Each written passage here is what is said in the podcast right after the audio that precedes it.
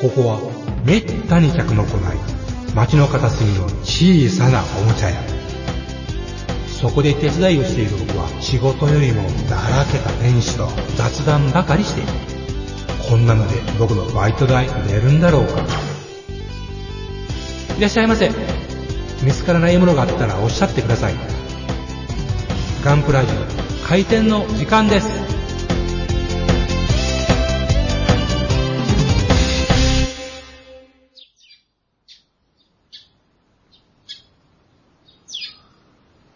おはようございます。おはようございます。おはようございます。いやー、もう1月も終わりですね。早いですね。あー、これこの配信、間、年が変わったばっかりだと思ったのに。うんそうそう、配信される頃はもう本当に大末末期ですよね。うんですかね。うん、1月から始めたアニメの話とかもできる時期になってきましたね。いろいろワクワクするようなもんもあるみたいな感じですよね。まあ、大体は出揃ったかなっていう感じではありますね。いやー、早々のフリーレンの話をする暇もなく、えー新シーズンに入っていってしまいましたし、はいはい、オーバーテイクの話もできず。うん。 あのね、あの、あ、新、なんだ、新シーズンというかな、1月期になって、皆さんもどんなアニメ見てるんですかね。うん。ですね。うんまあ、それはそうとですね、まあ、わ私らガンプラジオでは割と僕、楽しかった回だと思ってるのが、ゴジラマイナマイナスワンの、はい。あの、ね、あの、11月3日に、あの、3人揃って見て、それですぐそのまま喋るっていう回が、はい。まあ、なんと、俺が言うのはなんです、なんですけど、神回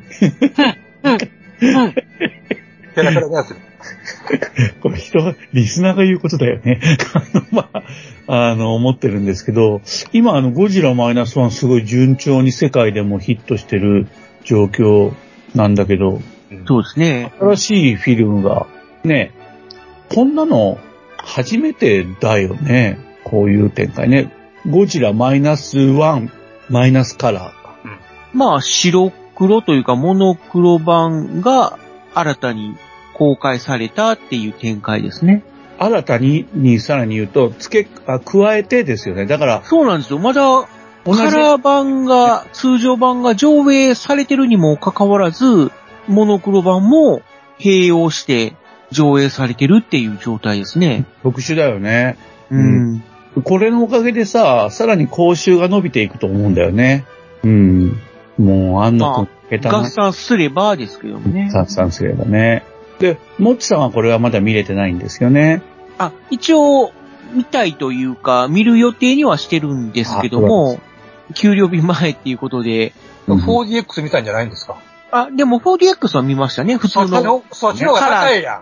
カラーの方。そっちの方が高いやん。なんですか 4DX は、あの、1月の頭に見たんですよ。おーなので、12月の給料で見たっていう感じ。うんうんうんうんうん。で、4DX どうでしたかまあ、あの、もう、もうその話していいんですかいいよいいよ。あのですね、やっぱり、普通の映画の料金、プラス 4DX の料金っていうことで、まじゃあ、高ほい。ぼほぼ倍ぐらいの価格を払って見た感じなんですけども、まあ、その分の価値はあったかなっていうおー感じでした。素晴らしい。まあまあ。5時で見たときは金返して思いましたけどね。映画プラスアトラクションみたいな感じでし たね。シン・ゴジラで椅子が揺れたところで腹立つだけでしたけど、ゴジラマイナスワンがね、うちがりそうやなとは思うんですよね。マイナスワンはですね、やっぱり、初っ端でゼロ戦が飛んでるシーンから始まり、はい。で、あと、ああれはなんていうんだかね。。あの藤本さん、はいはい 4DX っていうのは、あの、説明一応入れとくと、椅子とかが動いたり、匂いとか水とかが変わったりするんだよね。そうですね。画面に合わせてね。だから 4DX なりの演出ってのがされてるわけなんだよね。一応そうですね。まはあ、い椅子がグワングワン揺れるのと、あと、水滴というか霧みたいなのをプシュプシュっとバカに、あれバカに、まあ、書ける機能がバカにしてんのかもしれないですよね、あれやるけど。あるっていうのと、あと、フラッシュはいはい。うーん、爆発とかね。みたいなのが、あの、要は爆発シーンとかで、ピカピカって光るうん。のと、あと、噂によると、匂いまあ、劇場香りの演出もあるっていうのはあるんですけども、まあ僕が行った感じでは、匂いに関してはそんなにうんうんなかったかなという。誰も工事の講習知りませんからね。まあ、 ね、料理のシーンとかでいい匂いでも流れるのかなと思ったけど、そういうの特に感じなか腹立つだっけは思いまた。すよね、あんなね。うんなんで、匂いに関してはないのかなっていう感じはしたんですけども、またあ、だ冷それ以外はありましたね。うん、冷戦のシーンは良かったわけね。うん。で、まあ、のっけから、その、ゼロ戦というか、冷戦が飛ぶシーンで、ワーンワーンって揺れて、で、その後、なんていうのかな、あの、アーリーゴジラっていうのか、その、はいはい。ゴジラになる前の、まあ、恐竜ゴジラっていうんでしょうかね、が、が、ガーって出演した時で、椅子がグワングワンってまた揺れて、みたいな。ははなるほど。あとはもう結構海のシーンが多いじゃないですか。海が多いからいいですよね出るシーンそうなんですよ。だからそこでね、割と本当にふわーんふわーんって揺れ揺れるんで、はいはいはいあはい。ああもう終始うん、何か体感したっていうような印象でしたね。うんなあの絵、あの映画自体がね、そういう体験型の映画ってよう言われてますもんね、もともとは。まあ、まあそんな感じで。だから、あんまり揺れたりとかがなかったのが、本当に家のシーンぐらい。それはね。うーん。あれは、あのー、実況、実況してる時、実況してるアナウンサーたちがわーってなるシーンも、やっぱし、一緒にまあ傾きました。銀座のシーンもグワングワン揺れましたからね。おーいいなやっぱいいなううんんああ、これはアトラクションやなーって思いましたね。うんうん。なので、お金に余裕があるんだったら、一回体験しても損はないかなとは思ったんですけども、うん。ただ、4DX 体感する、体験する前に、一回普通の状態でうんうん。落ち着いて見た方がいいかなとは思いましたね。まあまあね、いきなりそれやったらね。いきなり 4DX だと、 映画に集中できないうんでしょかなとは思いました。うん。まあ、それぐらい結構グワングワンシートが揺れるはいはいはい。んで、え、もっちさんは何回目のし、あれだったのだから僕は1回目は普通のああ、2回目だったのね。 2D で見て、2回目で 4DX、なんかうん、行きました。これ4回目は 4DX にしようかな。 4回 目。え僕も4回目 4DX にしよっかな。まあまあ、お金に余裕があればぜひ。まあでもね、4回目はね、マイナスカラーの 4DX にしたいなってちょっとえガチで思ってるんだよね。カラーですね。あ、そうなんですか。あ、マイナスカラーで。えマイナスカラーで、ー、ええっー、と、方で。 4DX やってみたいなと思ってるね、僕はね。あーまあ、それはまあ、どっちでもいいと思うけどね。僕はまあ、マイナスカラーを見るときは、普通の 4DX じゃない状態で見たいなとはうん、まあ、そんなに揺れるんだ。思っているんですけど。うん。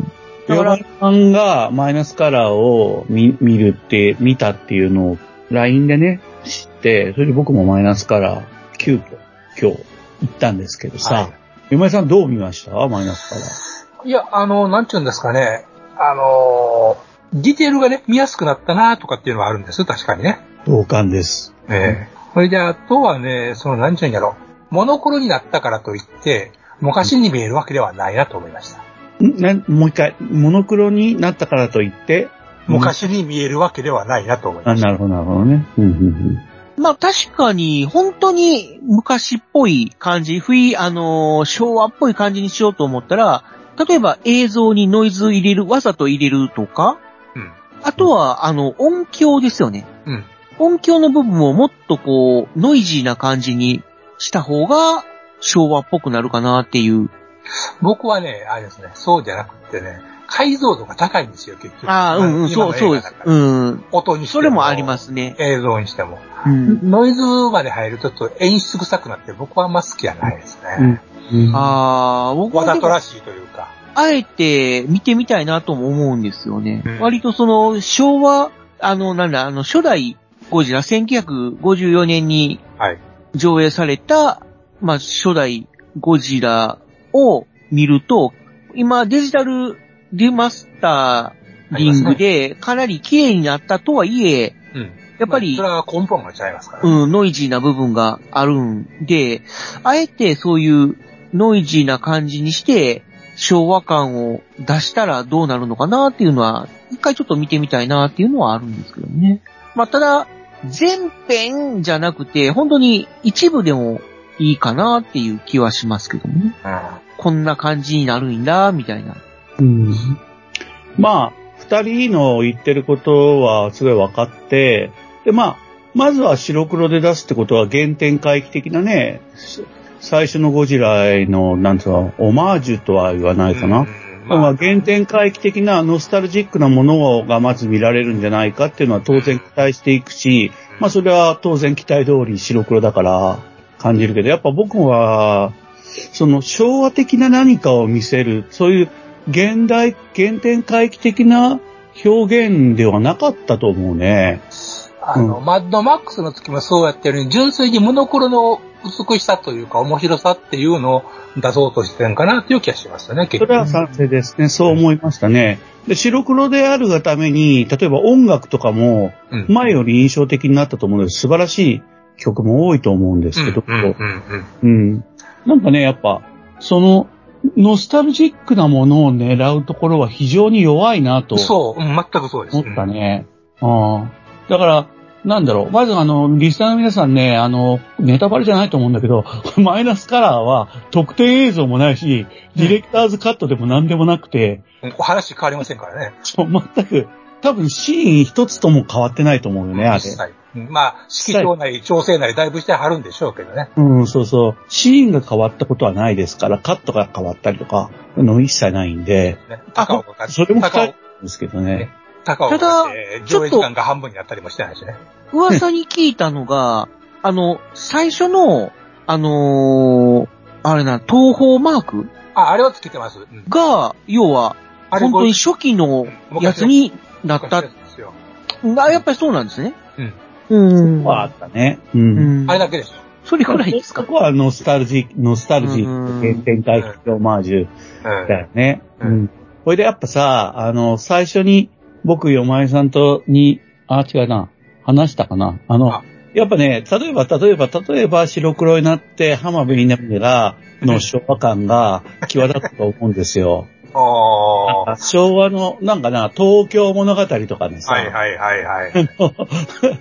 あの感 じ、えー女優さんの真正面の顔をうん長く映しても持つっていうかさ、 何なんでしょうね、その違いってのは。わ、わかんない。それはやっぱ、どうなんだろうね。多分ね、色合いとかがノイズなんじゃないかなと思うんですよね。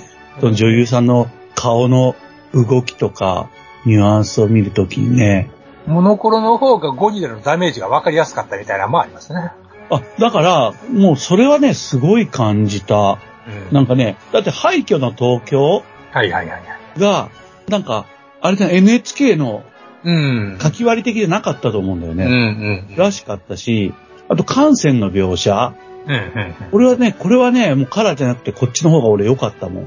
高尾のあの、うん明細がはっきり分かりますね。わかったわかった、そうそう。あとは、駆逐艦隊ね、最後に来うんうる。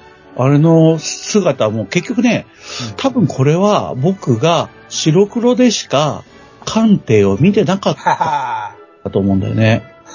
うん。確かに。だから、惹かれたんじゃないかと思うんだな。あと、ちょっと予告編をもって感じたのが、うんあのーカラーの時は、ゴジラが放射熱線吐く時って、背びれが青く発光するじゃないですか。はいあれは白黒で、うん。徹底しでて、マイナスカラーの時は、真っ白なんですよね。うん、そそうれは白白いでしょ。それは白い。そう。でも、普通、青い光を、ただ単に白黒にするだけだったら、あんな真っ白にはならないと思うんですよ。あ、それは絶対調整入れてますうよ。ん、そうなんですよ。それをね、調整してくれてるっていうのが、すごい、あ、うわ、あの、昭和ゴジラの時のあの背びれの発光や、と思ったんですよ。なるほどね。なるうん。そういう見方か。それはもうほんとナイス調整やなーって。ボコボコギミックは、あのーカラーだったら、ノイズ、ノイジーな、なんかやりすぎ感みたいなものを感じる人もいたじゃん。はだけど、今回白黒は帰って良かったっていうか、その昭和ゴジラ感なんだろうね。い。そうなんですよね。すごいいい感じで、もちろん調整は入ってると認めますけど、あの、白黒になった良さとしてボコボコギミックがさ、うんうんうん。良かったとか、あとキノコ雲がね、はいはいはいはい。謹慎な言い方だけど美しかったよね。ん本当になんかこう、白と黒っていう感じですよね。うん、そうそう。なんかね、白黒にした意味っていうのは結構うんわかるんだよね。値打ちがあります。と思いますね、確かでに。ね、ゴジラがさ、気持ち悪くなったじゃん、やっぱ。謎の生命体っていうか、うんなんか人間にとって全く不価値な属性の生き物であって、全く未知だという、うんうんちょっと強制は絶対できませんねっていうやつね。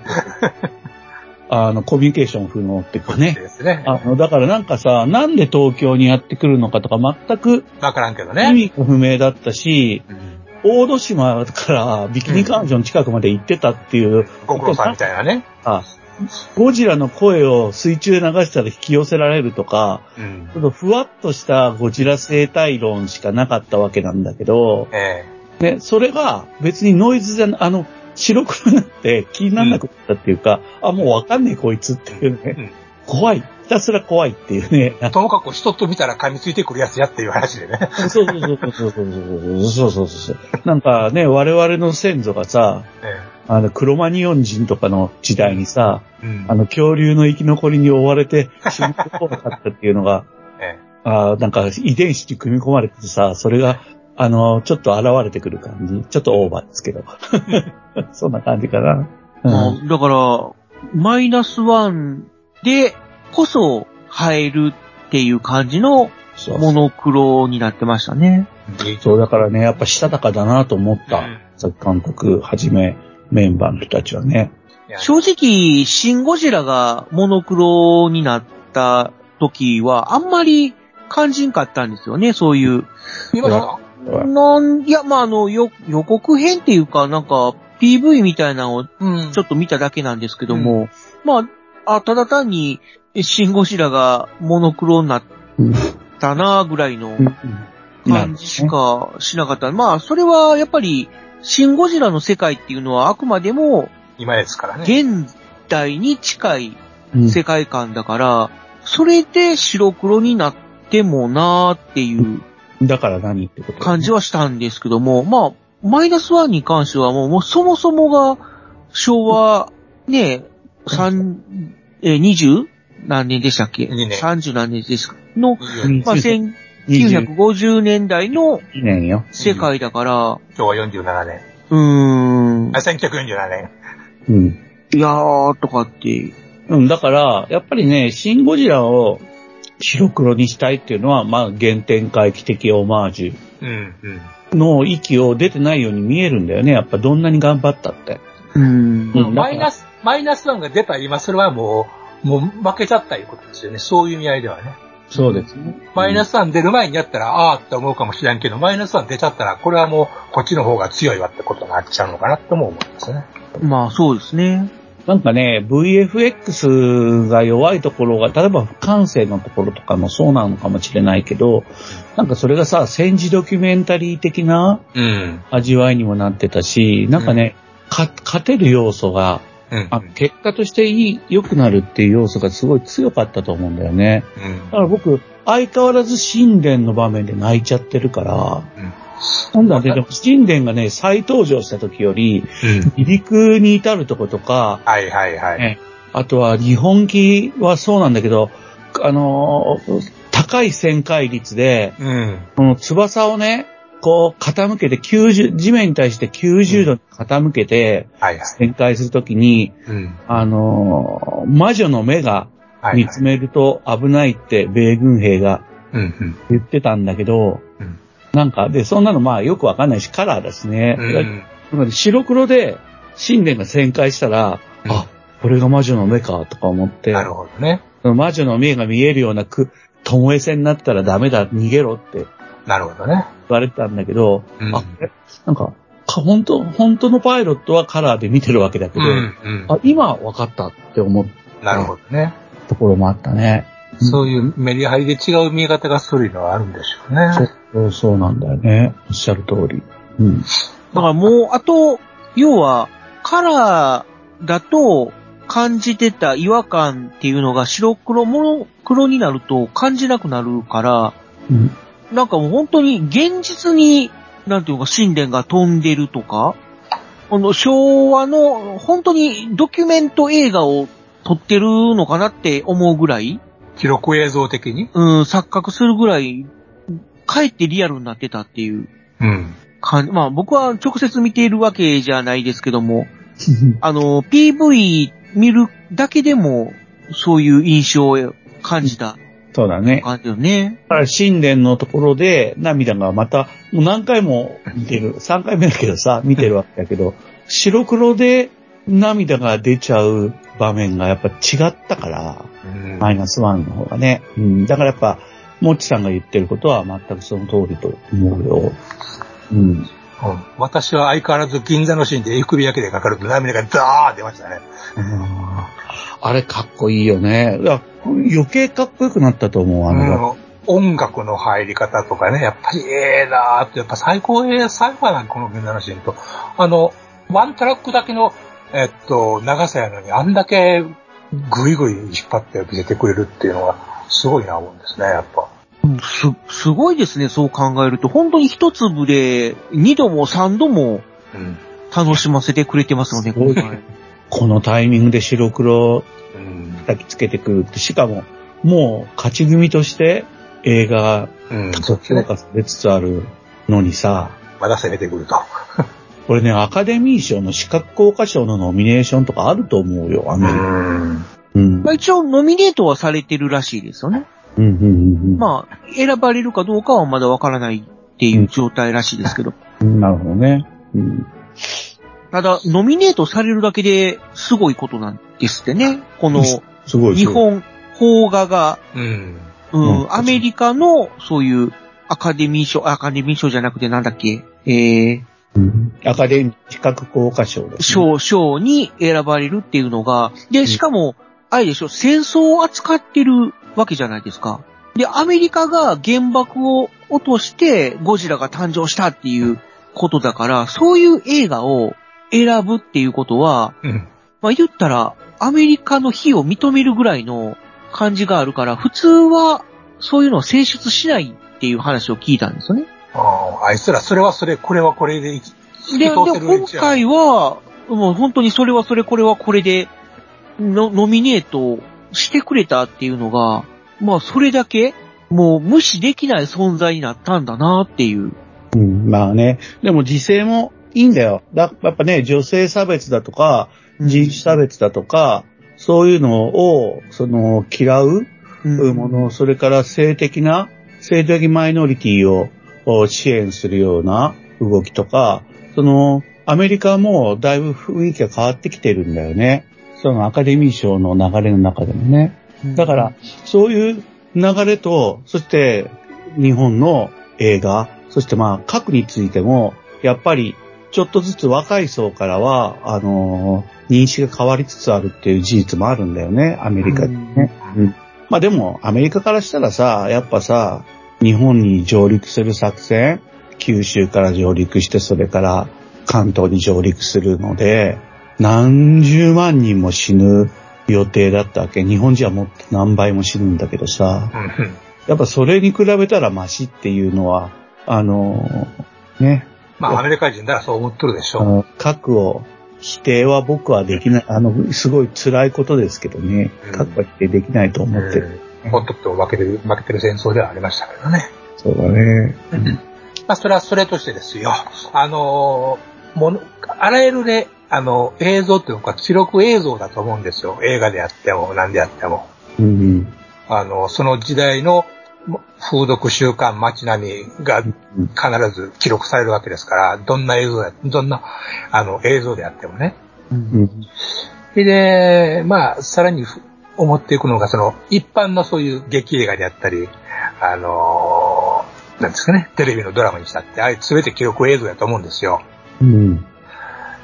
ただ、時代劇とかなると、まあ、ちょっとじ、あの、記録映像としてはちょっと言いにくくなってくるな、いうのが、どうしてもあるんで、あのーマイナスワンもある意味、そういう意味では、あれも時代劇ですから、まあ、あんまりそういう意味では、記録映像足り得ないとは思うんですが、あのーゴジラ。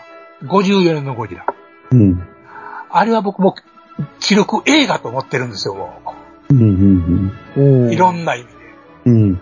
もう、なんですかね、ゴジラとその後のゴジラの逆襲ありますよね。うん。はいはいはい。どっちもモノクロじゃないですか。うん。で、ゴジラの9割と、そうですね、なゴゴジラは確か高校かぐらいになんとか、あの、は84ゴジラ復活の時にイベント上映して、それで初めて見れたんですけど、えーっと、それよりだいぶ経ったからゴジラの逆襲見たんですけど、うん。ゴジラの逆襲ってね、あの、それ以降のカラーの東方特撮映画の、ほんまに色の基盤という風にしか見えなかったんですね。ああ、なるほどね。うん。だけどそうね。うん54のゴジラはね、なんか格が違うんですよ、僕の中では。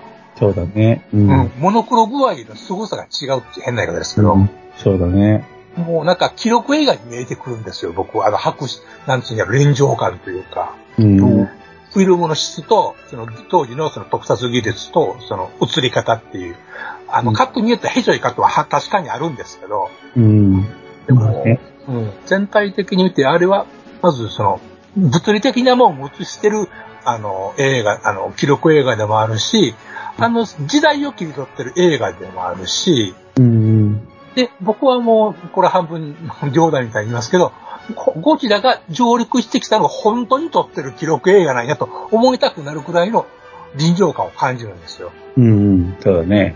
ですが、マイナスワンには届かんのですよ、まだ。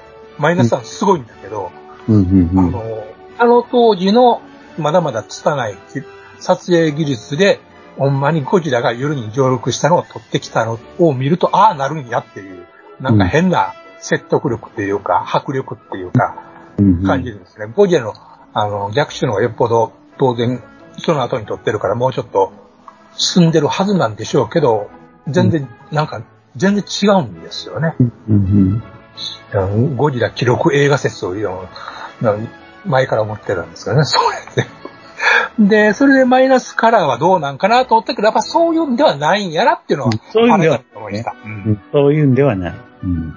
まあやっぱり、もう、時代も進んでしまってるんでね。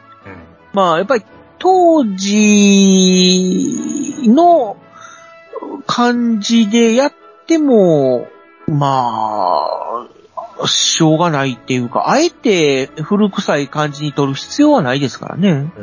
うんうん、だからまあ、今の最新技術で撮って、で、それをまあ、言ったら、まあ、こういうバージョンもありますよ、みたいな感じで見るっていうのが、まあ一番いいのかなっていう。だからあくまでもメインはカラー版うんで、付加価値として、まあモノクロ版も作ってみました。よかったらどうぞ、みたいな感じの。いやまあでもそれは持ってたね、あの、その通りなんですけど、あのね、今同時に二つ見たら、どっちをメインとしてお勧めしたいかって時に、僕はもしかしたらマイナスカラーの方を最初に見るんだったらこっちでもいいかなっていう可能性はあると思ってるから。初見がね、マイナスカラーの人の意見聞いてみたい、俺。うん。あまあそうだよね。あただ、あの、もちろんあの、そんな、あの、上映戦略はないよ。そんなことしたら危険だからね。うん。だけど、なんか、じゃあ、今ど、両方がこの世にあるっていうことを前提にして、どっちから先に見たらいいですかねって言われたら、僕はマイナスワンを先に見る、マイナスカラーを先に見るっていうのは、ありだと。うん今しかできない贅沢やと思うん、そうだね。本当そうだと思う。うん。う。で、はいあと、見てみたいね。う。うんん、で記録を紹介したから、もう一回マイナスから見てみたいぐらいですわ。うん。まあ、おっしゃる通りですな。いや僕ね、モモノクロの映画って好きなんですよ、もともとが。うん、うん、うんうん、うん。あの、黒沢は絶対カラーの映画の方が好き、えカラーよりも白黒時代の映画の方が好きやし、うんあの、昔のチャップリンの絵も好きや し。僕、バスター・キートンが好き。ああ、いいですよね、ああいうのもね。まあもちろん今の二つもいいよ。うん、七人の侍とかも何十回も見てるから、ああ、何十回すごい。何十回ですよ。なんか、なんか仕事してる時にバックで流してて、あ見てられるからダメだと思ったりとか ね。でももう最近はプラも作りながらいあ、うん。けるよ。もう、笑顔浮かぶから頭に。黒沢で一番好きなのは、椿三十郎か用心棒なんですよね。あー僕も用心棒のはすごい好き。椿三十郎も好きだけどね。てか、いいよね。 そう今出たの。えっとね、今見ても普通に、変だけど、普通におもろいし、テンポいいから、だれないんですよね。うん、そうだね。シーの侍ちょっと長いし、正直ちょっとだれちゃうんだよ、長すぎるゆえにね。うん、うん、そういうのが一切ないから、うん。テンポはいいから、今見ても、タッチも軽いし、いいんですよね。用心棒とか面白いよいいねで。すよね。最近、たまたま BS でやったみたい、やってた、録画したみたいなおもろいなーって思いますもんね。カラーかどうかっていうのは、うん究極まあ、問題じゃないのかもしれない。うんねただね、アニメで白黒になるとね、どうなんだろう。ちょっとね、またアニメってさ、動くはずのないものが動くときの白黒感ってなんかちょっとね、ちょっと違って見える気がする。まあわかんねえな。うん。トップを狙いぐらいしか思い浮か ばない。モノクロは。うんそうだね。うん、そうだ、あ、そうか、あったね。トップ。最終はね。まあまあ、人それぞれいろいろ意見があるなあということで。あの、もの、あの、最後に一つ、あの、モノクロ映像がお好きな方に、もし未見でしたら、夢、夢見るように眠りたいという映画をぜひ見ていただきたいと思います。それは、どんな映画えーっとですね、主演が、えーっと、あの人、佐野史郎。あ、佐野史郎好き佐野史郎の映像デビュー作。あ、そうなんだ。夢見るように眠りたいってね、戯曲があるんだよね、演劇をね。多分別やと思います。あ、そうか。まあ、なんか別な感じもする。監督が林海蔵という人なんですが、あ素晴らしいじゃないですか。あの人の初監督作。あの人って色が溢れてる感じがするけど、え初監督は白黒なんーだ。モノクロで、えー昭和の探偵もの、なおかつファンタジーが入ってくるっていう。あ、違うな、違うな。一番美味しいやつです違ねう。。うんうん。で、えーっと、音は当然入るんですが、字幕でわざわざセリフ出します。うん字幕っていうのは、カット変わって、字だけのしカットが出て、それでまた人が出てくるっていうパターンです。字幕スーパーじゃないです。この映画、私が老老人生時代にやった映画でして、ね、30年以上どころじゃないですね。あい80年代か、ぐらあ、い、 86年ぐらいかえーな。そんな映画ですね。あのーあん、あんまり好きすぎてですね、あのークラファンで、えーっと、デジタルリマスターするんでお金ちょうだいって言うから、はい、払いますって払ってもらいました。偉い。すごいね。うん。今、ちょっと検索してみたけど、好きな人は大好きな映画、大好きな映画と。おー。また、見る機会がある方ぜはひぜぜひひ、もう見てください、これ。あの、さっきの言うた紹介でちょっと気になってさ、ぜひ。ね、はい。お茶買ってくるね。はい、じゃあありがとうございます。はい、告知しましょう。うん。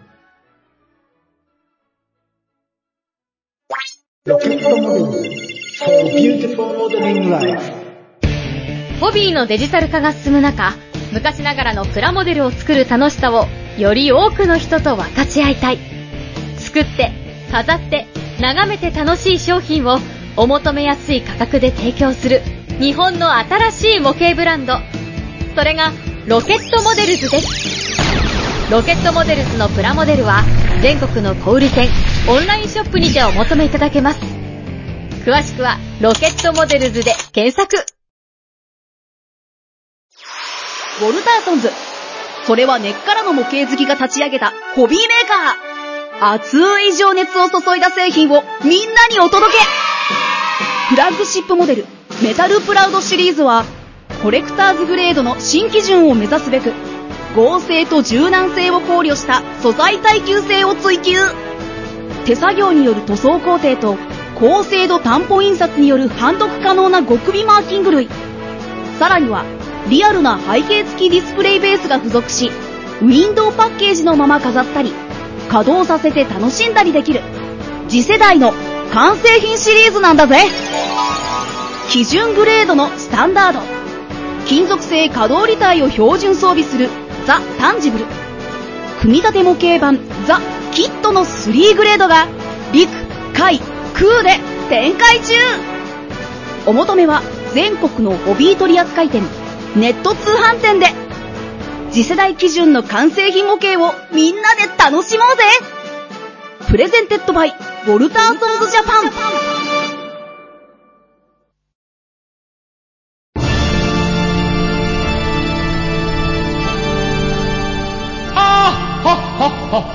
よまよいカレー好き悩みを申すがよいあ松尾も総帥様何を求めればよいのか私はわからないのです私はもっと刺激が欲しいんですでは助けようそれは毎週金曜日深夜更新サバラジュを聞くがよいははーははービックビックじゃぞ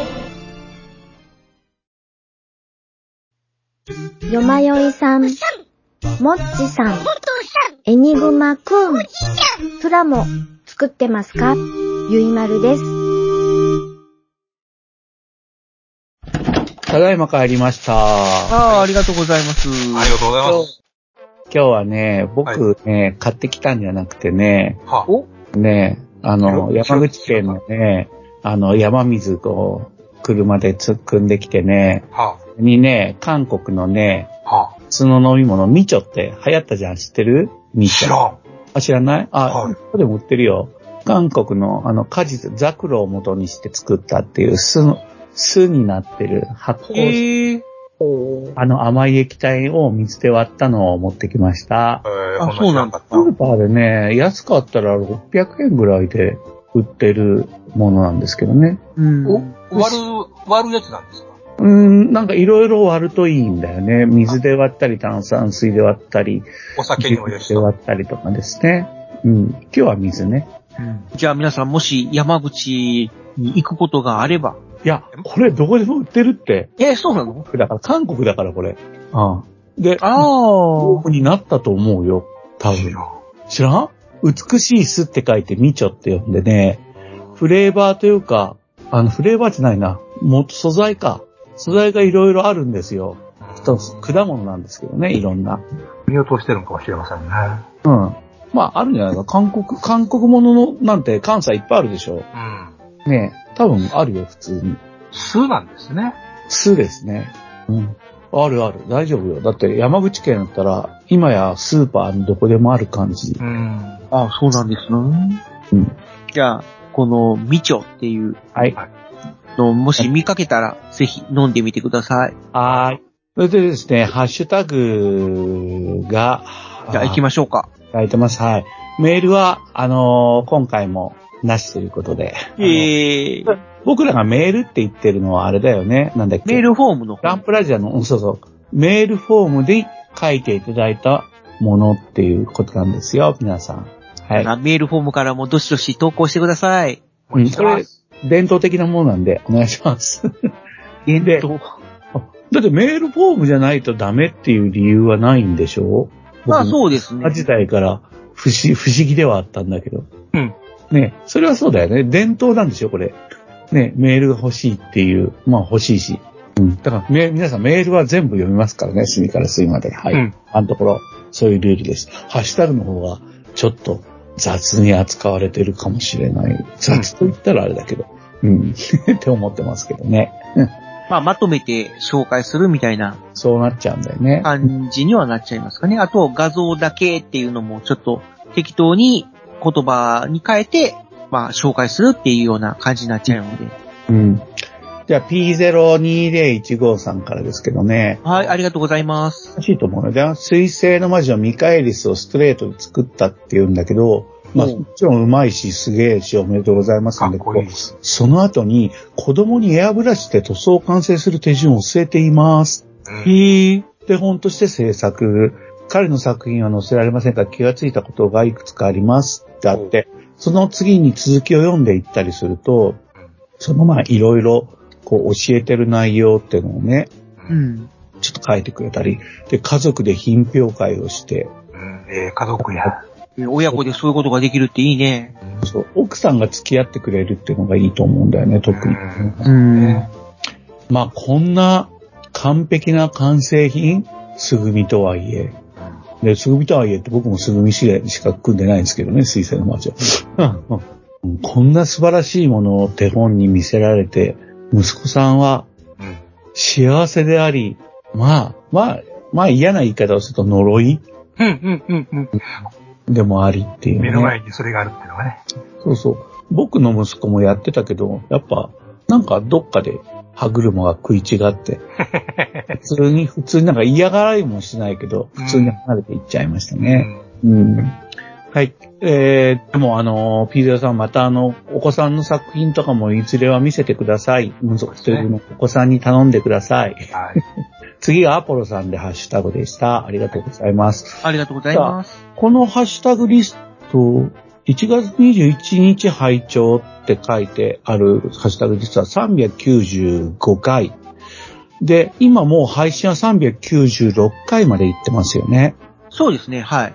で、あの、400回はあの、記念会になりますので、あのーまあ、アポロさんも、もう新しいの出てますんで、もしよろしければ、396回もお願いします。よろしくお願いします。よかったらメッセージもお願いします。 400回記念のメッセージとか本当お願いします。嬉しいですね。うん次が、ゆきさきの父さんで、1、2、3、4、5ついただいてますね。はい、ありがとうございます。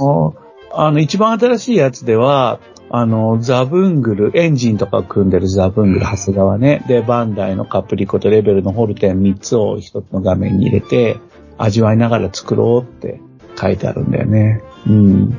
で、一番古いやつは、あのーバスタブースさんのメールにを受けて、こう僕が宣伝というか、応援というか、ことを言ったのを聞かれて、で、それであの、楽しかったよって書いてくれてるんだよね。笑ったり共感したり、リスナーさんからも知識いただいたり、おかげさまで全く退屈せず、いわくに帰ってこれた。あと、バスターブースターの話題って書いてあったりするんだよね。これあの、解説すると、彼は山口市に多分単身赴任なんだと思うんですよね。ほう。で、家は岩国に、家族、家族はうん。岩国にいて、だから休みになったらそれで帰って、で、また旅立つみたいな生活をされてると思いますね。うん。で、その行き帰りの時に、その、ガンプラジオ聞いてくれてるっていうね。運転しながら聞いてるのね。うん。やっぱガンプラジオあれだよね。あの、運転しながら聞いたり、プラモデル作りながら聞くって僕もそうだったから。 みんなやっぱ同じなんだね。まあ、似たようなことをみんなしてるということですね。そうだね。ありがたいですね。そういうのにちょうどいいラジオであありたいね。はい、次がゾエゾエさんです。はいはい、ありがとうございます。これはね、えっとね、2通あるんだけど、青島のイデオンが安くなってたっていう。はいはいはいはい。もう一つがエクスペンダブルズニューブラッドを見たっていううんうんやつで。これエクスペンダブルズ僕迷ってて、うーん、ちょっと B 級テイストだったものが B 級になっちゃった感じって書いてあって、うんうおーっていうね。どういう、ちょっと B 級が B 級になるってのはどういうことなんです B 級テイストが B 級ですね。 ちょっと B 級テイストだかと。あもろ B 級になったってこもろ B 級になった。と。なるほでど。も見に行った友達と言ったらしいけど、アタックオブザキラートマトや地獄の盆踊りを一緒に見るような友達と行ったからゲラゲラすんだとかう書んいてある。うん。なるほなんかど。分かりみがすごいよね、こなれるね。ほど ね。そう思ってるよと。でも、青島のイデオンを同時に買うとか、やっぱエクスペンダブルニューブラッドを鑑賞した人が、青島のイデオンを買うっていうのはなんか趣深いですよね。ね、人がバッタバッタと死ぬからいいんじゃないですかね。はい。 ありがとうございました。はありがとうございました。です。ありがとうございます。ああの、やっぱ、ガンプラジオ聞いてくださってるのが分かると嬉しくなるから言っちゃうけどさ、はい。あの、手話旅の登録してメッセージも、 こうたこ焼き おー。でした。これは手話旅の内容ですね。バイクに乗って、車はハイエースに40年ほど乗ってますが、現行型ハイエースが羨ましいですって書いてくださってね。うん。いや、ねガンプラジオを通じて、そう。増えましたね。うん、メッセージも書いてくれたってことで、僕と、僕とし、あの、おじとしての固形も守ら れ。あですね。だからその手話旅でも、ええ。えっとね、アンチョビって多分名乗ってるんだけど、女の子の方がね。アンチョビさんは、その、GB350 でしたっけはいはい。そうですね。ハイエースに乗せて、山口県までやってきてるんですよね。ほねえ。それもさ、車高を落としたうん GB350、腹とかすら、下ろすときに腹とかすらねえのかなとか思う。う。あー、どうなんでしょうね。それをさ、なんか、まあ夫婦でさうん、ハイエースで旅とか、いいよね。山口ってのは秋吉台を爆走したりさ、人そ生のを満島っていう島を爆走したりしてるんだよね。あー人生を満喫で入りますな。本当その通りですよ。いや、カジさん本当ありがとうございます。カジさんもハイエースにバイクなんでしょうん。すごいよね。おー。うん。潜水艦の話もしたいけど、ちょっと先にすいません。はいはい。えクロポンさんです。あ、はい、ありがとうございます。ありがとうござい ます。あね、ミキシングをしてる様子をあ書いてくれて、それでアドリナリンがドバドバ出るとか、あとはおー。あの、新しく購入したっていう、うー物量って書いてくれてます。うん、ミキシングはね、僕もそうなんですが、わかります、それ。うん。クロボンさんは広島の方だから、う。うんん。うん。また、どっかで見せてください。はい。次おが願いヒしロますさんです。ヒロアットマークひまわりさんで、ありがとうございます。参考 ATC で T&A&F 祭りうん。系の展示会なんだと思うんですけどね。ね、そこに行ってきたっていうのを紹介してくれました。たくさん写真ですね。いやー、南高 AF、ATC か。これ、この前モデフェスがあったとこでしょそうですね。これで行ったところですね。すごいね、ここいっぱいやってるね、イベンうト。ん。すごいね。これはまた行くことになりそうですね、いつの日か。まあそうですね。ああ、南港のあの辺行ったら、他に施設がないし、うん。あのね、観光ドルがないという地域なんで、やりやすいのかもしれませんね。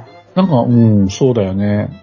うん。でもなんか、この前行った時も南高 ATC すごい人がいっぱいいたよね。多分ね、他にもイベントがあったのかもしれませんが。 うん。まあ、南高はあれか、ちょっと離れてるか、あの、US、USJ からうは、ん。ちょっと離れてますね。だいぶちょっと離れてますかね。電車では繋がってるのかな行ったことないから知らんあははははい、じゃあ次はミスター吉川さんに。誰も、誰も一緒に行ってくれやつおらんから知らんええ男は一人旅でしょ。そ、そこまで悲しいまには僕にはできない。いやー、いやー前も言いましたけど、やっぱ一人でディズニーランドに行くと、えそういうこう自分の気持ちを強くするためにね、えそんな太陽を盗んだ男みたいなことはしたくないです、僕。太陽を盗んだ男また語りたいです ね。大また好今度で。はい。き。ミスター吉川さんです。はい はい、ありがとうございます。ミスター吉川さん最近ちょっとね、あれが、ハッシュタグが少なくて心配ですが、でもやってることは松山城で石垣削って掘ってるっていう、リューターはボタンを押してる間しか動かんので、あの、指がつりそうっていうね。うん。なんか、辛いの かな。ザ・オーガンの時と勢いが 全然違って。他にもやることありますからね、きっとねう。んそうだよね。やっぱね、ボタンを押し続けはやっぱきついようね。ん。まあ遅刻してよろしくないですね。長時間使う場合はね、うん、エアブラシとかもそうだよ。やっぱボタン式って長く押してると釣りそうになるようね。ん。やっぱエアブラシもトリガー式使ったら、やっぱ、あ、そうだなとは思うもんね。ちょっとね。うん。いや、頑張ってください、三塚吉川さはん。い、楽しみ。はい、ありがとうございます。次はララーンさんです。あいつもありがとうございます。あの、これはあれですよ。大人レゴの話ですよ。はい390を聞いて。うん。これね、熟成中の酒場ってどういう意味かわかんなかったんだけど。えっとね、この写真のね、うえんっと、これはマンダ、マンドーと、えっと、マンダロリアンね。多分と、えっと、グローブか。キャスターウォーズで有名な酒場シーンですね、いつもで。このグローブが立ってる、この分厚いよって言ってる、これがトリセツなんですよね、レゴそうの。説明書がホビージャパンと A ショップっていうね。このトリセツの内容は、その酒場なんだと思います。トリセツの、あの、えー酒場のレゴのトリセツなんだろうと思います。なんですよ。酒場のレゴ。カンティーナって書いてるでしょ。よく見てください。うんうんうん上の方にカンティーナと書いてます。うんで、カンティーナの酒場のシーンを作って、あの、再現したレゴのキットなんです。このね、受話的なものがいっぱいあるもんね、レゴね。そうなんですでね、レゴと楽しいのがいろいろあるんですが、この、このミニフィギュアね、あの写真になってるマンドとグローブ。これがね、キーホルダーがあるんですよ。えー。で、そのレゴショップなんとかに行くと、スターウォーズだとかね、マーベルだとかね、あの、レゴオリジナルキャラとかね、いろいろレゴのそういうミニフィグのキーホルダーがたくさんぶら下がってるんです。だからまず、まずレゴ、レゴショップ入ったらまず行くとこはそこ。なるほど。アイアンマンないか、ダース・ベイダーないかって買うわけですよ。なるほど。はなるほど。い。でそ、れもすごいな。はい。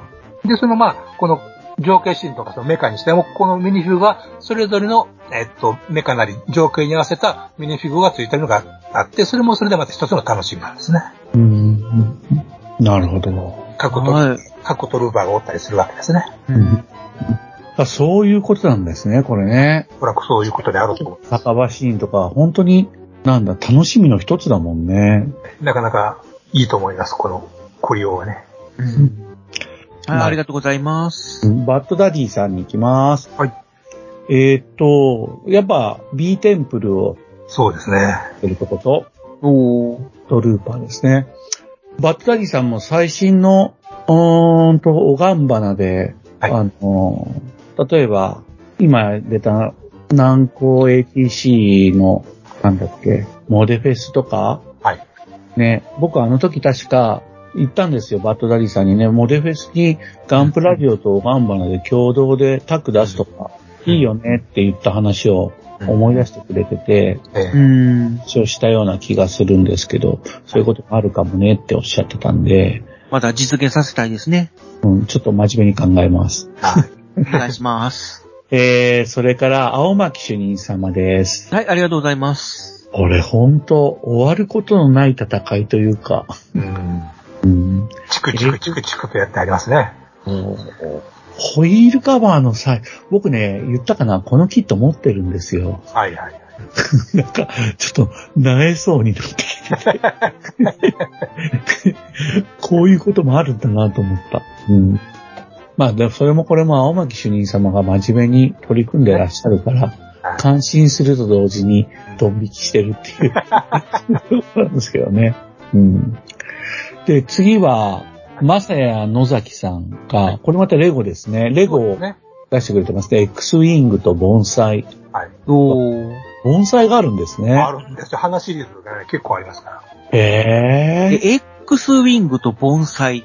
ええ、え、すごい組み合わせですね。うん X ウィングは私が作って、盆栽は家内が作って、両方とも息子からもらったクリスマスプレゼントなんだ。え。いいご家庭じ、いいご家庭じゃないか。もうなんかさ、最初のさ、P0 さんとさ、 うんうんなんかレゴは、レゴ、あ、いいな、まあレゴを介したいい家族とか最高ですね。プラモデルを介したいい家族とか、レゴを介したいい家族とかさ、うん。うん。なんつうの自慢するに値する良さ。そうね。うん。ほんと。いやこういうのどんどん教えてください。まあもちろん羨ましいってなっちゃうだけなんだけど。 でもなんかほっこりしますね。僕は。そうね。うん。ね。次は足部さんで、これメカはい35分の1のメカトロチャンクが2通、パチ組と基本塗装完了っていうのが2通あるんですけどね。はい、ありがとうございます。流行ってるよね、ウィーゴね。うん。確率に言いますもんね。うん。いや、足部さんも広いから、やっつけるもんね。うん。この前だからあれですよ。先週はだから、48分の1の戦車作ったわけですよ。ね。だからほんとこれ、やっぱ自由だなって感じがしますね。うん。次はボアさんです。はいはい、ありがとうございます。ね、掃除してマシーネはここにまとめたとか、あとね、あだからこれはね、年末年始でプラモ制作周りの大掃除をやるっていうのがあって、うん3通後に、まあ、シーネをここにまとめたってあってね。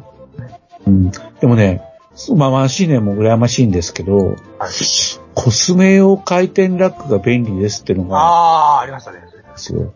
おー。これちょっと欲しい。うん。やっぱね、塗料で、そのファレホとか、はいビッグカラーの大きさの、あれが増えてるんですよ。うん。だから、それらがぴったり入るっていうのは確かにコスメラックだなって気づいてなるほ、うん、ちょっと今探してますよ、正 直。うん、ということで、ボアさん、あの、僕、すごい勉強になってます。掃除もやる気になってますんで。 はい。フレーダーマウスには横山先生のサインが入ってますからね。ああ、これあれだね。それも、あれだよね。SF3D の世界、時代の。フレーダーマウスとはなかなか渋い、渋い意見をお持ちですね。そうだね。サイン入りいたんだよね。いいな。はうん、いやー、そうね。フレガーマウス2個あるから1個あげたら作る僕に、僕に言ってくれてるんですかそれ。そうそうそう。あ、欲しい。欲しい欲しい。でも作れないと怒るよ。うん、そこです よ。そこですわ。問題はそこですわ。今、環境が整ったから、そうでかすらだね。はい。申請させていただきます。そうそう。リスナーの皆さん、この話は何かというと、ちょっとほら、ずっと店長が不調なんだけれども、えー、店長のところにお前さんは乗り込んでいって、そこで二人で顔つき合わせてプラモデル作るという大親友なんですよ、二人は ね。うん。で、二人で、ああ、じゃあこうじゃ言いながら、それが収録されてガンプラジオになってる、なってたってことなんですよね。ね。うん。だから今、よまえさんは、ポンと家ですぐ作り出すような環境にはなってないんですよね、きっうと。ん。あれ、いつまでこれではいかんわけです。今度やっぱ、お部屋訪問で、よまえさんの部屋に以前乗り込んでみようと思いますんで、皆さん。はい。また10年ぐらいしてからお越しくだ さい。はい。 10年。 10年続くのかね。作りますよ。僕知らんけど70歳に近いよ。知らんけど。はい、次がですね、はいはいえージョージさんです。はいやっとジョージさんはいありがとうございがまれすてくるんだよね、順番的にね。あのね、フライングアーマーパチ組だとか、はい。フライングアーマー、これぞ清純派スペースクラフトとか、この背景のね、ディスカのパソコンのモニターがスタートレックになってるのがね。あおーあ、なんだよね。あとは、ハンブラビがこんな顔やったり、歴史 家を。これ、もっちさんが返、あれ、返事、リプライしてましたよね。まあ、リプライっていうか、ねまあ、A、A の写真 を、写真というか画像を貼って比較してるぐらいですけどもうん。まあ、確かにそっくりですよね。あとは MG ディアスの再販に興奮とかね、HG キュベレーが完成したおめでとうございますっていう話とかね。あーあのなんか、まあ楽しんでらっしゃいますよね。そうですね。将軍トルーパーっていうのが僕はよくわからないんですけど、あ、これは多分ね、思うに AI 生成の絵ですよ。あーそういうテーマで絵を作らして本にしてるんだと思へえ、すごい。もうそんな本になっちゃってるんだ。う。そういう世界があるんですね、同人誌にはきっと。なるほどね。これ今、ジョージさんとはね、個人的にじゃない、個人的にじゃないな。あのー返事だ、会話をちょっとしたんですけど、X って。ああ、やってましたね。あ、ご存知ですか。あのー民族学のはいはいはい。ありますねって話をう、ん。あのー話しかけたら、あのー割とジョージさんも自分のジョージさん世界を説明してくれてて、ほうほんバレてるとか言ってましたね。バレてるバレてるバレ、バレてるだったっけちょっと覚えてないけど、 あのそんなんで、そういう、まあ、みん、みん自分の好みの話とか、うん、その世界を、大わが、大行に言うと世界をどう捉えてるかとう。うか、ん。うん、もう、あの、そういうのが読めて面白かったんですよね。ありがとうございました。また話しましょう。 次は手のりさんで、はいえータイガーワンで困ってる人なんですけどね。あの、パーツ、装備品のパーツがバールだったって気づいた。タミヤだとわかんないんだよねう。ん。だからもうバール、バールってあの工具ですよ。人を殴ったらそうで死すんねじ。ゃうんですね。バールのようなものでよく殴られる。そうそう。それの、あの、パーツだって分かったドラゴンすごいなーって言ってるんですね。ありがとうございます。次はハリーさんですね。はい雪山ジオラマの進捗を作って、だからジオラマのベースを作ってて、これにまた雪を、あー明るい色をふわっと乗せて陰影を作って、それが雪山になるはずなんですよね。うんおー。いやー、これ、その次も見たいですから、ぜひそおう願でいしすね。ます。ぜひぜひ。いや、次がね、ピカエースのことをいろいろ教えてくれた、い第3ですね、うん長谷川のクルーセーダーを作り出したっていうのと、あと、オーレット、ピカエース正規代理店さんの内容を伝えてくれてて、うん。あのーえっ、と、オーレットさん曰く、粉末である顔料の一番のメリットはクリアがあればほぼ何にでも使えることです。必要な分だけ作ればいいので、ぶどまりも良く保存性も二重丸。そしてピカエースは袋ごと名刺ファイルで保管できるのでかさばらない。なるほどな。やっぱね、これ爪にこう、ペイントするとか、とかになるともう本当に普通の一般的な模型用の塗料みたいなでっかい瓶は必要ないよね。うん。量も多すぎるし管理も大変だから、機械 S ってやっぱりそういう用途にはもう最高あなんだろうね。うんでも、もちろんモデラーにも場所がないっていう意味でもいいしね。やっぱね、ピカエースちょっとやってみたんですけど、あ。はいはい。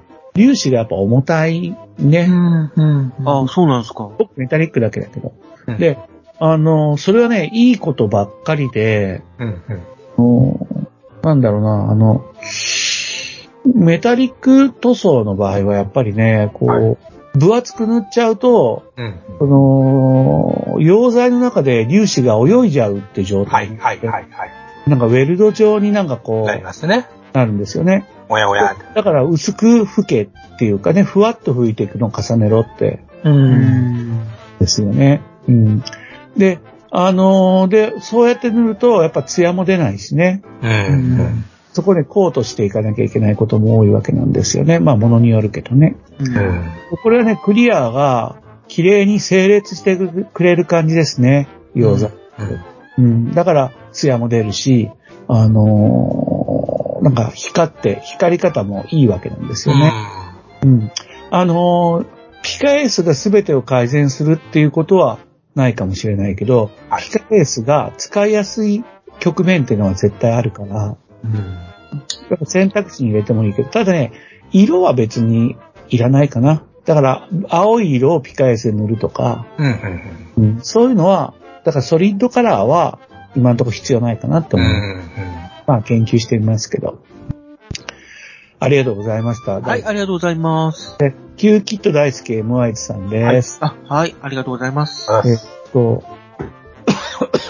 あ、失礼。えーっと、いろいろ、まあ、マクロスの機種コレクション、この前に続いてやったり、スピナティアに色を塗ってみたっていうのうん。で、網目風塗装ですよね。これ、あれだよね。僕も最近再認識したんだけど、MY さんは、あの、ルアーのうん、そうなんですフよ。ィニッシャーなんですよね。そこうれな、んですよ。ルアーのフィニッシュにも使う塗装なんですよね。うん。なるほあとは 30mm とか作ってくださって、4つ、5つ、あ、4ついただいてますね。ありがとうございます。またすげえの見せてください。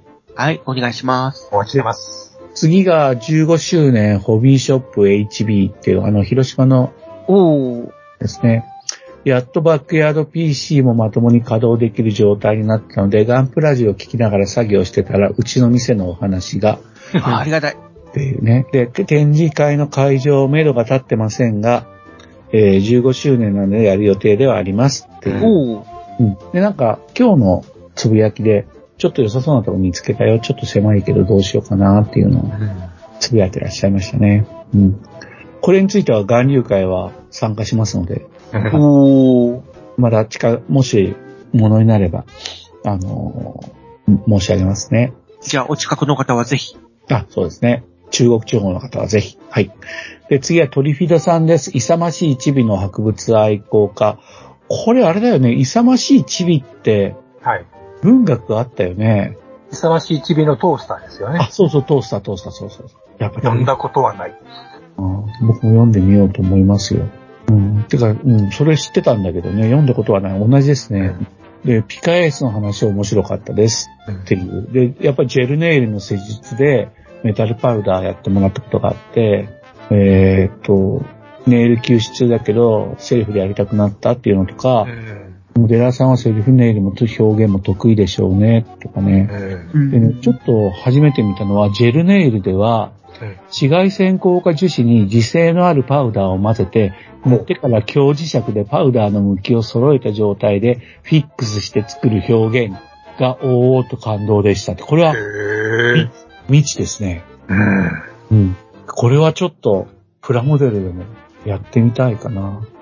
どういう効果がわからん。まずは見ないとね。あるまあでもね、あの、僕ね、やっぱね、常々やっぱね、やっぱ横山先生のはい。 8年だとか、え長野先生のうんモーターヘッドとかね、え。うん。どうしてもね、艶出しの、あるいは、あモーターヘッドは艶出しで綺麗に磨いて仕上げたりとか、え横山先生は筆塗りしてね、え。うん。複雑な表情を出すとか、はい。やっぱそれらが凄すぎて、うん。それ以外の塗り方がちょっとあるんだけどね、あるんだけど、なんかちょっと気が引けるというか、ううんそう。本当は弾けてないんだけ ど。やっぱ、どちらも大好きなんだけど、ええ模型ではちょっとどうしようかなって思っちゃうところはあるんですよね。うん。だからね、例えばこういうのが突破口になるかもしれないっていうのは、ですね。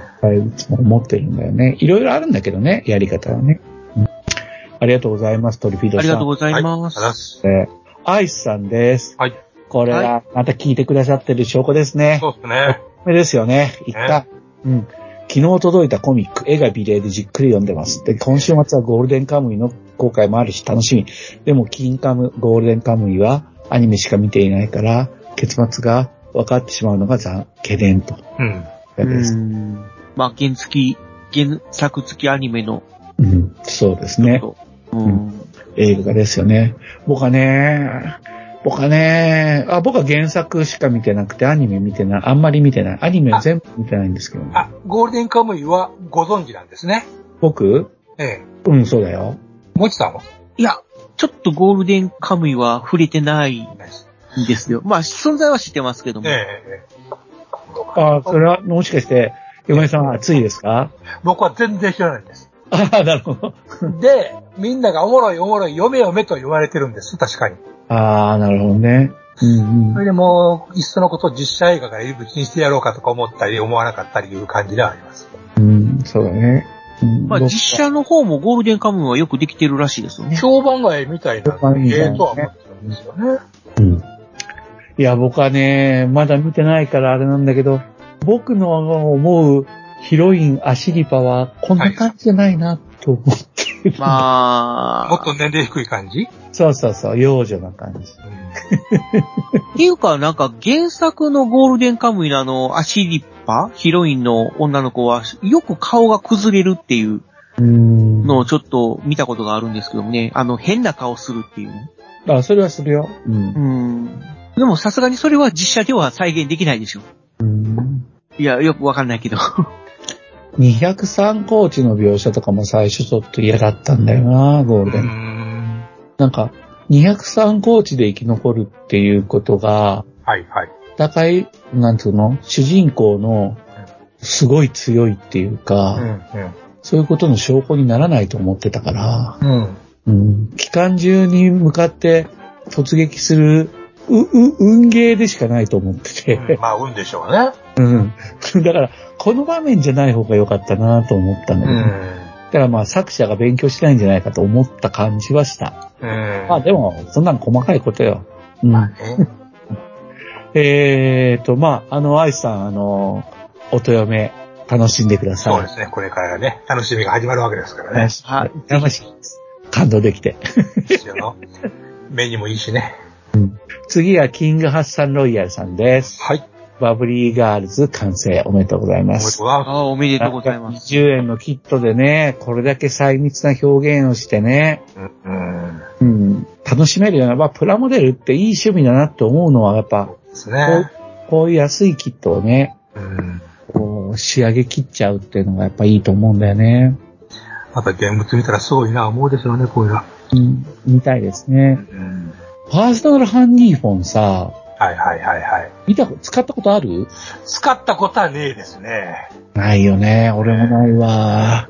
この前がさ、移動体通信で言うとさ、この前は確か、高級車の後部座席はいはいはいにえ車電話がついてるってすげーとか思ってて、ーうん。で、それに次に肩掛け式のパーソナルハンディフォンが出て、ショルダー本見てましたな。ショルダーフォンでしたあのね。でっかいやつですね。はい、そうそうそうそうそう。あの、新宿ダメで武器になるやつね。これその頃ですかね、あのー、電話のあの、なんだ、女子高生に流行ってたという、ポケベルポケベルソポケベル はー。されたよね、仕事で。 90年代、僕使ったことない一回も。あ、そうなんだ。うん。ビジネスではよく使われてましたけどもね。でも当時はもう女子高生とか使い出したでしょ一般に普及してたのはだいぶ経てからですかうね。ん。そうなんだよね。うん。まあだからそれよりも前だよね、これはね。バブリーガールズっつったらね。バブルですからね。うんはあ、僕らも長く生きたんだね。半世紀以上、半世紀以上この世にいますからね。ねえ。やっぱ変わるわね、移動体通信もね。僕らの時代はほら、あれでしょ玄関で、に電話機を置いて、誇らしげにうちには電話があるって示した時代じゃないですか。いや、どういう求められても困るんです けど。え、違ううんその変換、その、何なんかへ、へ、変換黒電話はさ、玄関にあったじゃん。うんいや、交換紙に通してもらったことは一回もないですけどね、私。それは僕らもない、僕もないよ。うん。でも、あ、だからトトロのような電話はないけれども、あそ酒井さんはさ、少なくとも、電話がある家が珍しい状態ではなかったですね。うだんよね。でも玄関には置いてたでしょ。置いてなかっはい、サザエさん的な配置ね。たうん、そう、サザエさん的配置ですよえね。いや、僕寒かったよ。あれでさ、保護代の時間になるまで我慢してさ、親に内緒でさ、彼女の家に電話かけてさ、お前ワンコール出ろよ、みたいに言ってさ、時間ぴったりに電話かけてさ、プルガチャって出てさ、それで夜中に電話をするって。誰だね、君やって言われるってですね。ちょっと待ってああ、そうよ。そう何回かやってたらさ、お父さんが出るんだよね。 君は誰だって言われてね。いや、素直に答えた。僕ね、僕聞いて。僕ね、いい、いい子だったから、はお前は誰だって言われて、ああ、、えすいません。って本名言ったんですよ。え、えそしたら、あ、何々君か。うん。もっと早い時間にかけてください。うんいやくださいだったんですよえ。。おーほら、僕がどんだけいい子だったかわかるでしょあんまり怒らせたらやばいやつと思われてるんですかそういうことないです かかもしんないですね。うんいや、ほんと。もうね、こんな話したら、生徒かんだからね。うーん、そうね。あったぐらいではもう全然理解できなくて。まあ僕でもポカーンです。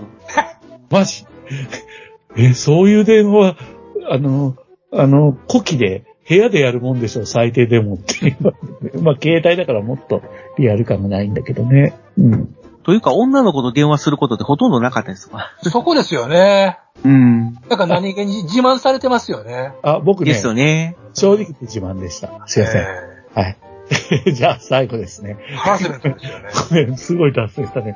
アキさんから、えー、いただきました。僕の認識では、今のずっとハッシュタグ紹介して、3名の方が女性ですからね。うん。アキさん3人目。うら、嬉しいですね。ね、ありがたいで。、ルブリスールが完成したっていう完成おめでとうございます。おめでとうございます。うわこれやっぱ塗装をアレンジしてあるんだようね。うんん。いい人だったって。ルブリスール。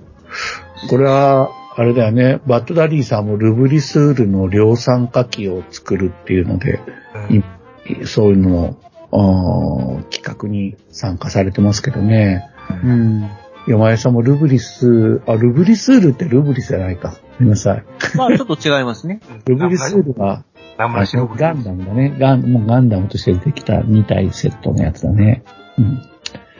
いやー。というわけで、えーハッシュタグ終わりです。はい。あ、はい。ありがとうございました。いや、いつもありがとうございます、本当おまた、どしどし、ハッシュタグでつぶやいてください。いお願いします。願いします。や、もうだいぶええ時間になってしまいましたね。うん。 今回も、なかなかとお付き合いありがとうございました。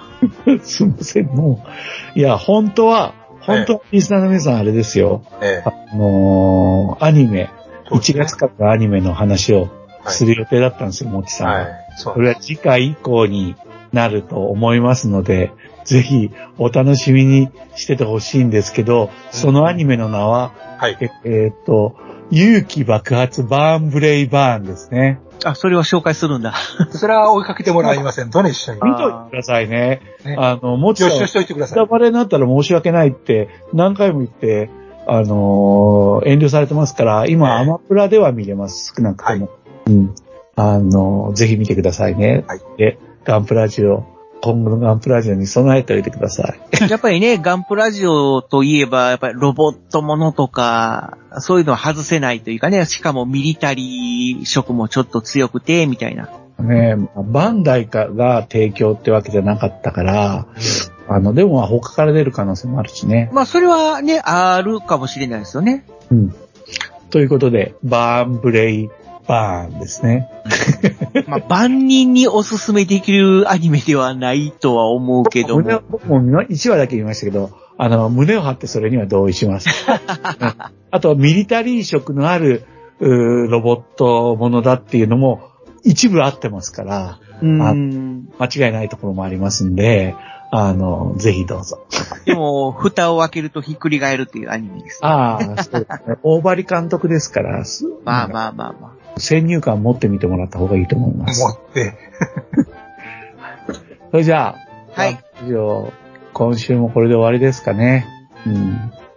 あのーまあ、この前も申し上げた、あの、北節模型フェスティバルか。あのーの件、あのーまた皆さんも見といてもらうといいなと思ってますんで、よろしくお願いします。はい、お願いします。はい。ああ。おと願、はいします。 400回もお楽しみに。あの、確かツイートで、あの、社長が、ホホルデンのことを挙げてましたね。そう2月に発売だって書いてあったんですよね。えこれ遅れてますよね。えうんすでにして。すでにして遅れてますよね。いや、2月発売ってことは、もちさん、もちさんはいはい。は、これ、2月に入ってから400回になるんだもんね。そうですね。手前だよね。だから、じゃあ、僕は、できるだけ手に入れて、えー完成は無理ですけど、あのー手元に模型のある状態で400回を迎えたいと希望しております。そうですねまあね、2月10っていうのが、2月の5日っていうところですよね。うん。まあ、それも盛り上がっていいですよね。 2月の下旬だったらちょっとまあ間に合わないんでしょう けど。。間に合わないね。